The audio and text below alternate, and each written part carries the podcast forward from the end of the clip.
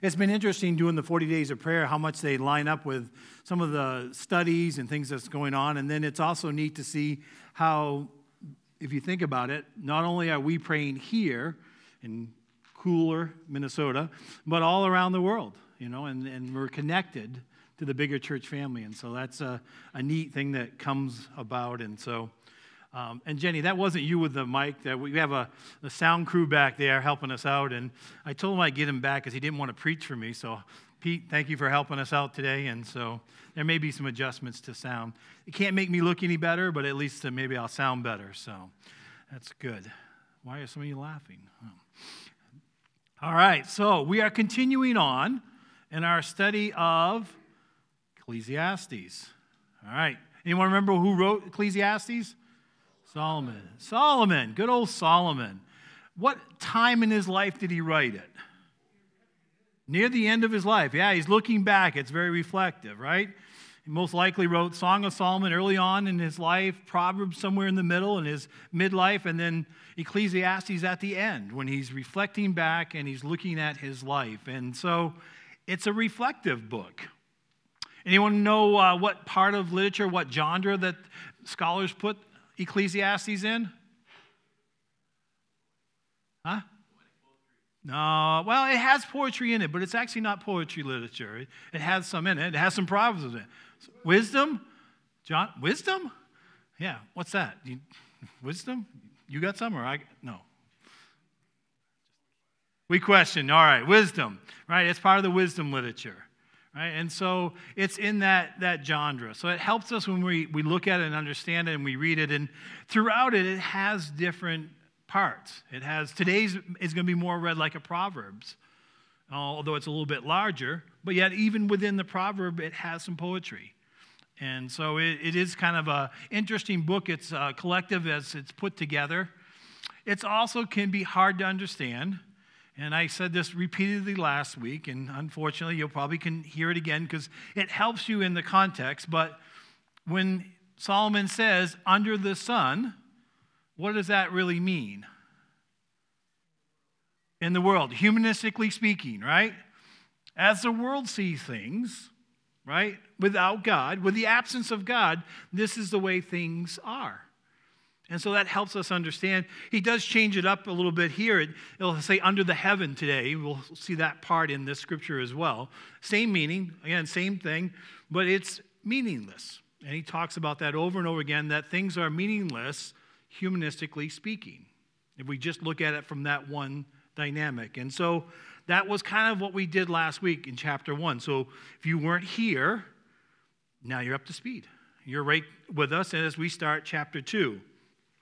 Chapter 2 starts out very interestingly. In verse 1, it says, I said to myself, I said to myself. Has anyone ever talked to themselves? Goes with that, right? So, right?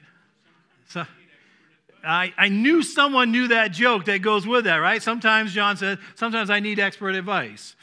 Right. Especially when he's talking with me. So wait a minute, I need to talk to myself and straighten that out. So, right? I said to myself, right? Solomon says to himself, Come, now I will test you with pleasure to find out what is good.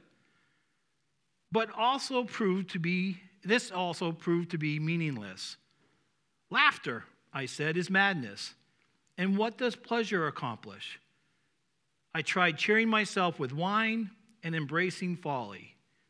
My mind still guided me with wisdom. See what I mean about the, the, the contrast here? It's almost proverbial in the way that he says it, right? He says, I tried to please myself. I, I pleasured myself in every way. I even indulged in alcohol or wine, right? He drank wine. And he says, even with all that, it was madness. It was meaningless, right?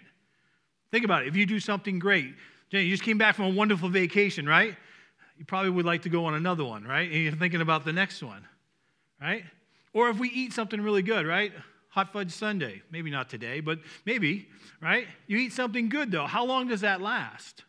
Pleasure, not very long, right? It, I want another one or I want something better, right? Pleasures that, that pleasure are, are not bad in and of themselves, but they don't last, right? fact, I keep reminding PJ that even though I have a good meal, I need three of those every day. One doesn't quite cut it. And she says, Well, if you eat your veggies, you won't need to. And conversation goes on from there. So um, I make my own. Um, but even laughter, right? Someone makes you laugh. You're laughing this morning, right? It only lasts a little while. Everything is temporal in those things, right? And he says, meaningless. But yet, wisdom. My mind still guided me with wisdom. I wanted to see what was good for people to do, again, under the heavens or under the sun, during the few days of their lives. Solomon does recognize here, and he recognizes that we as humans, in case you didn't know that, are only here for a very short time. How's that for some encouraging news, right? We're born, we live, we die. There we go. Great message, right? And feel encouraged by that this morning.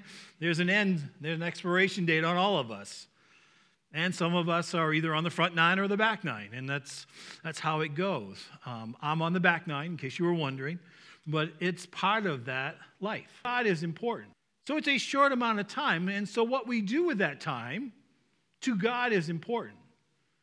But again, humanistically speaking, what we do with that time may not be, right? We see people waste time all the time. We see people waste lives, right? Waste the abilities or things that they've been given. Wasting time. There's another whole message in there about wasting time, whether it's on our phones and computers, watching the Vikings, watching the Patriots, it, maybe even watching the Browns. Sorry, Joe. Too soon, too soon. All right. All right, too soon. At least you were one step ahead of the rest of us. So take that briefly as it was. So. But things are brief, right? Life is brief. We only have a certain amount of time. We're all given the same in a day, 24 hours, but what we do with that can be brief, but it's also important. Verse 4 it says, I undertook great projects. I built houses for myself and planted vineyards. I made gardens and parks and planted all kinds of fruit trees in them. I made reservoirs to water groves of flourishing trees. I bought male and female slaves and had other slaves who were born in my house. I also owned more herds and flocks than anyone in Jerusalem before me. I amassed silver and gold for myself and the treasure of kings and providences.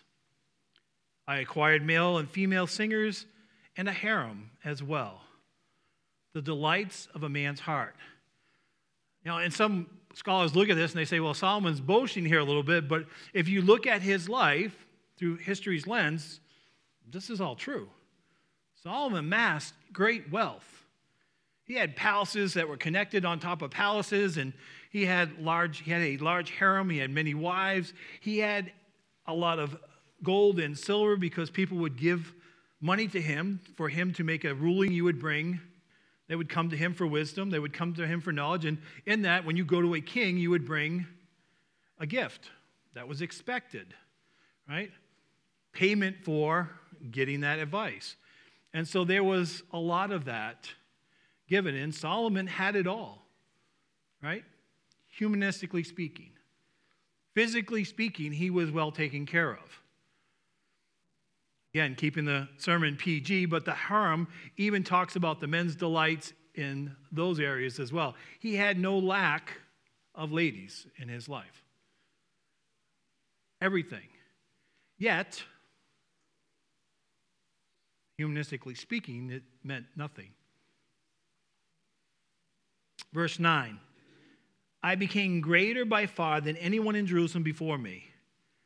In all this, my wisdom stayed with me. Again, if you read it just really kind of easy or over the surface, you think that, all right, wisdom is the key here, right? Wisdom is, is the goal, right?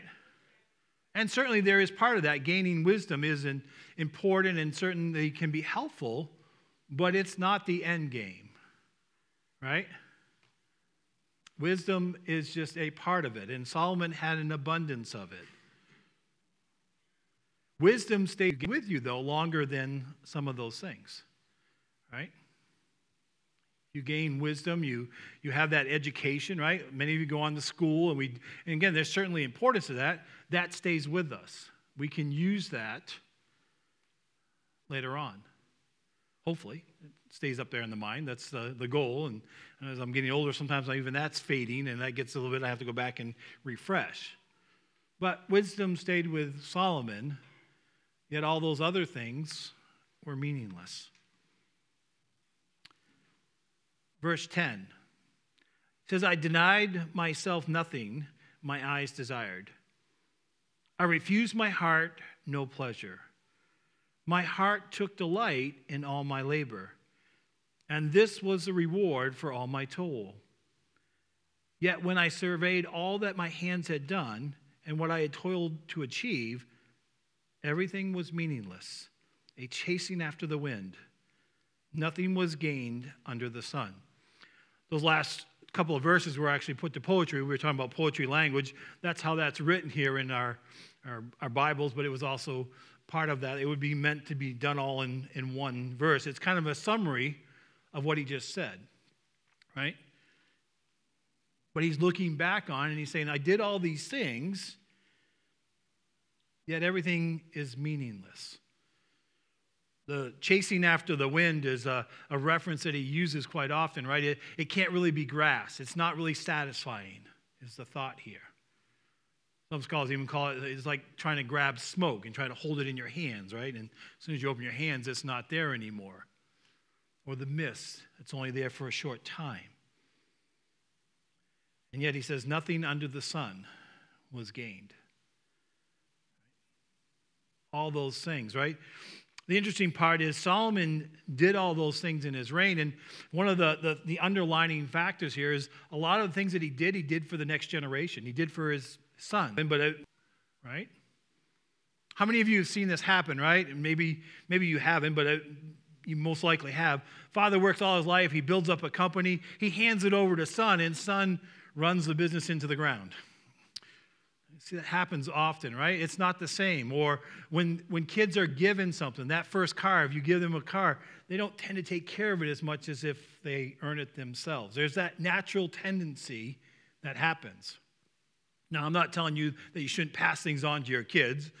Rachel's not here, so I'm probably pretty safe. But, but she may get nothing, you know. Uh, you know, Dad may get a new bass boat, and maybe Ernie will have my truck if he really wants it. But uh, you that know my truck and saying, well, that's not much, but but passing something on, right, is something that as parents like to do. And and we think that it's going to be beneficial, but it doesn't always work out that way. Or our kids don't view it the same way. They don't take care of it or they don't value it. And Solomon's no different. He's the dad that wants to. And again, sadly, when you look at Solomon's history and you look back at his sons, his sons were train wrecks. There's no other way to put it. His sons ended up dividing the kingdom. They ended up trying to be like their dad and overtax the people, and the people revolted. And the nation of Israel was divided and never was restored to the same point that it was at Solomon's time. Solomon had a peaceful reign, he had 40 years of straight peace. No real enemies, no real threats things were relatively good during his reign. But after that, we see a cycle of, yeah, and actually some tragedy along that from his sons and their sons after that. So the inheritance doesn't carry over very well. They run the nation into the ground. And so you can see as Solomon's reflecting back on this, he's it's like, man, this is not working out. This is not working out the way that I thought. But look in this next section. Like I said, first section is almost like a proverb. It's the, the negative. Here's a little bit more of the positive, if I can say that. And at the very end, we'll see the, the key to understanding this whole section. Verse 12 says, And I turn my thoughts to consider wisdom and also madness and folly. What more can the king's successor do than what has already been done? I saw that wisdom is better than folly just as light is better than darkness. The wise have eyes in their heads, while the fools walk in darkness. But I came to realize that the same fate overtakes them both. Again, if you just stop there, you're saying, well, all right, he's saying wisdom is good and there's some benefit, but at the end, they both have the same fate, right? Humanistically speaking, they both end up in the same area. They end up in the same place. They take different paths in getting there, but at the end, both end up in the grave. Is really what he's saying. True. But the path of wisdom is easier than the path of fools.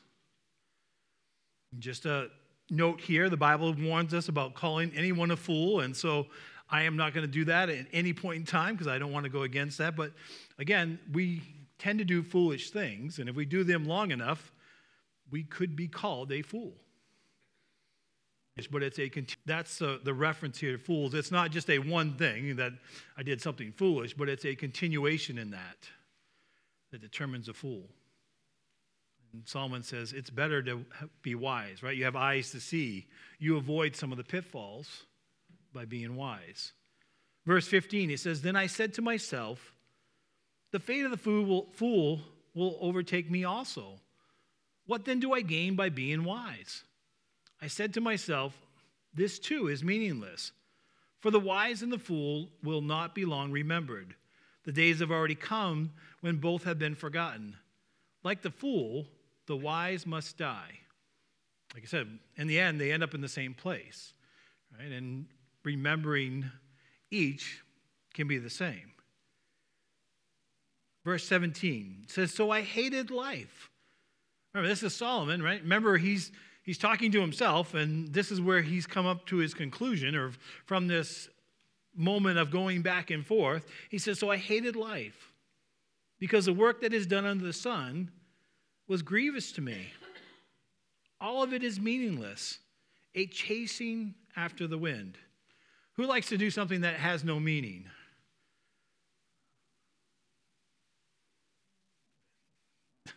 Once in a while, yeah?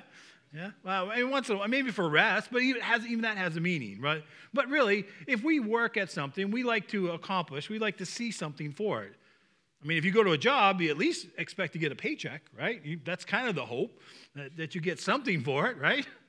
Right? You don't do it for nothing. And, but even a, a project or something that gets to be done, it, you're looking for something. To look back, though, and say that it's all meaningless would be disheartening at best. You can see where Solomon's wrestling with this, and he's probably going through bits of despair and discouragement. Yet he's the wisest man. Kind of gives us hope too. We have those same struggles. Sometimes we wonder why we do what we do, or we reflect back on that and we go, man, this is not making sense.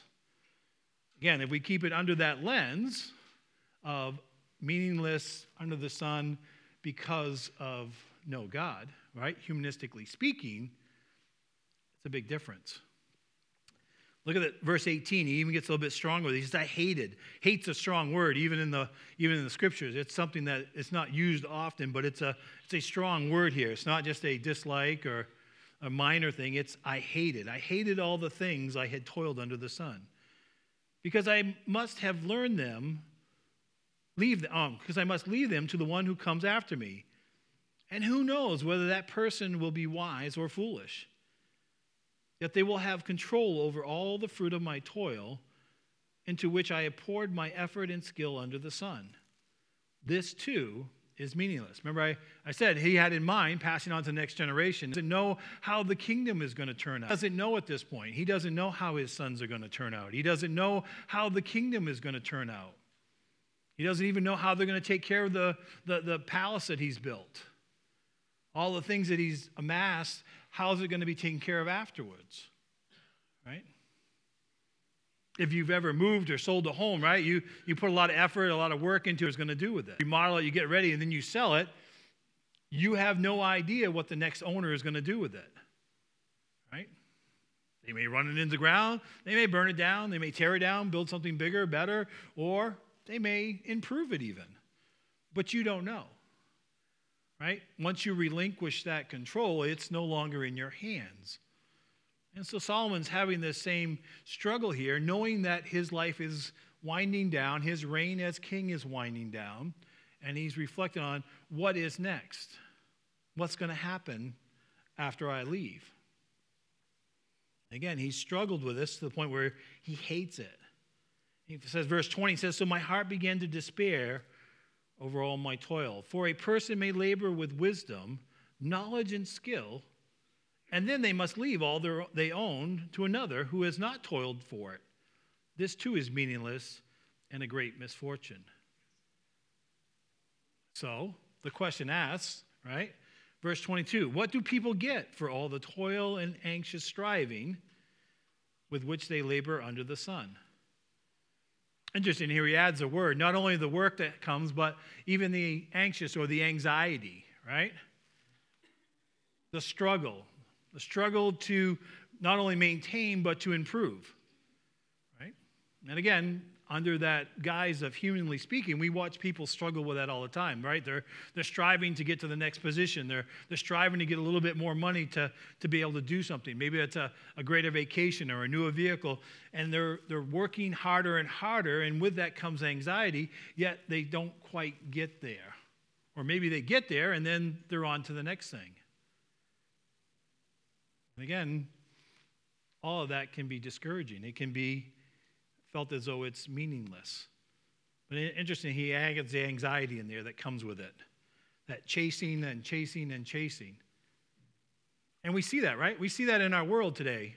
We see so many around us that are, are chasing after something, that, you know, whether it's uh, the great dream or the newest and latest thing, yet they're discouraged because they don't seem to ever get there. Or they get there and then it's not what they wanted, they want something else.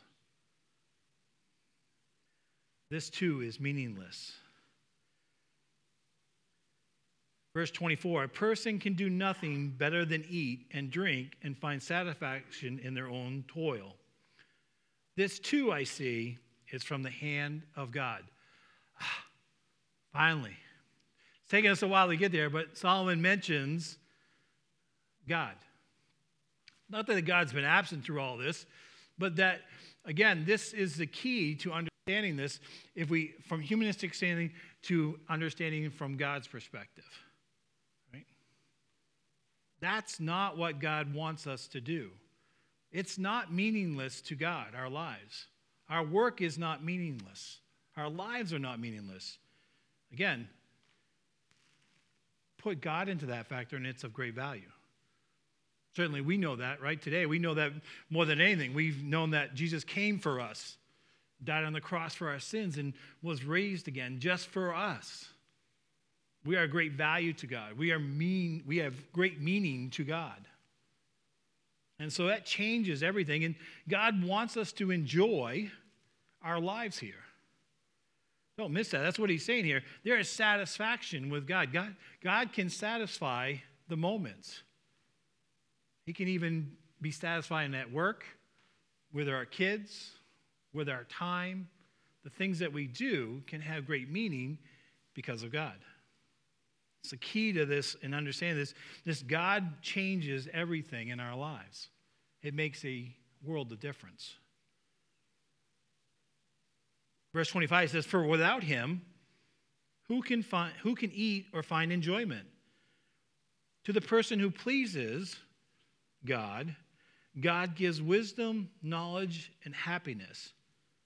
But to the sinner, he gives a task of gathering and storing up wealth to hand it over to the one who pleases God. This too is meaningless, a chasing after the wind. See the difference that God makes? Right? It took us a long time to get there, but God makes all the difference in the world. When we're doing things for God and we're operating under that as believers, there's happiness, there's joy, there's purpose in what we do. And there's also wisdom, right? God says He freely gives it. says that in James. If we ask for wisdom, He gives it to us. Right, Jesse? I think it's in James. Okay, just checking. I know he's teaching James right now, and so I figured I would check with that. But, right? God wants us to have meaning and purpose. And that's where the hope comes from. And here, it's not meaningless in what we do. God changes that paradigm. in some ways, it should actually give us a great compassion for those around us. For those who are lost. They don't even know that they're lost, but they're, they're chasing after something they'll never obtain. They're chasing after something that, that never satisfies. I mean, I think about that. How sad is that in many ways? And I was on that same path before I knew Christ, right? Undoubtedly, you were as well. But if we look at it from the paradigm, all right, now as believers, I can enjoy life. I can enjoy what God's given me. I can take satisfaction in that today. So, in that, if I flip it around, there's great hope. It's not meaningless. Instead, it actually has great meaning. We'll get more into this as we go into the chapters ahead, as Solomon's going to drill down into different areas, and he's going to keep using this contrast. He's going to talk about philosophy. He's going to be talking about seasons and times in our lives. And so there's a lot that's yet to come. And again, as always, if you want, you don't have to wait for me. You can read ahead by all means. Please do. There's 12 chapters. Enjoy. But there's a lot there to, to glean from. And again, it helps when you understand the context, and obviously it helps you understand which perspective we're looking at. It also shows the contrast between a believer and a non believer. And so that we can be thankful. Bow with me, please. Gracious Heavenly Father, I just thank you for your word that does encourage and give us hope. And Lord, that we do not do things that are meaningless. For you, if we follow you, Lord, have great purpose and meaning in our lives. We're not just chasing after the wind. Lord, I thank you for that. I thank you for our salvation. I thank you for the opportunity that we have to please you in our work, in our play, and in everything that we do. And Lord, I just thank you this morning. I thank you that we can come together as the body of Christ and that we can thank you and worship you this morning for all that you've done. We ask this in Jesus' name. Amen.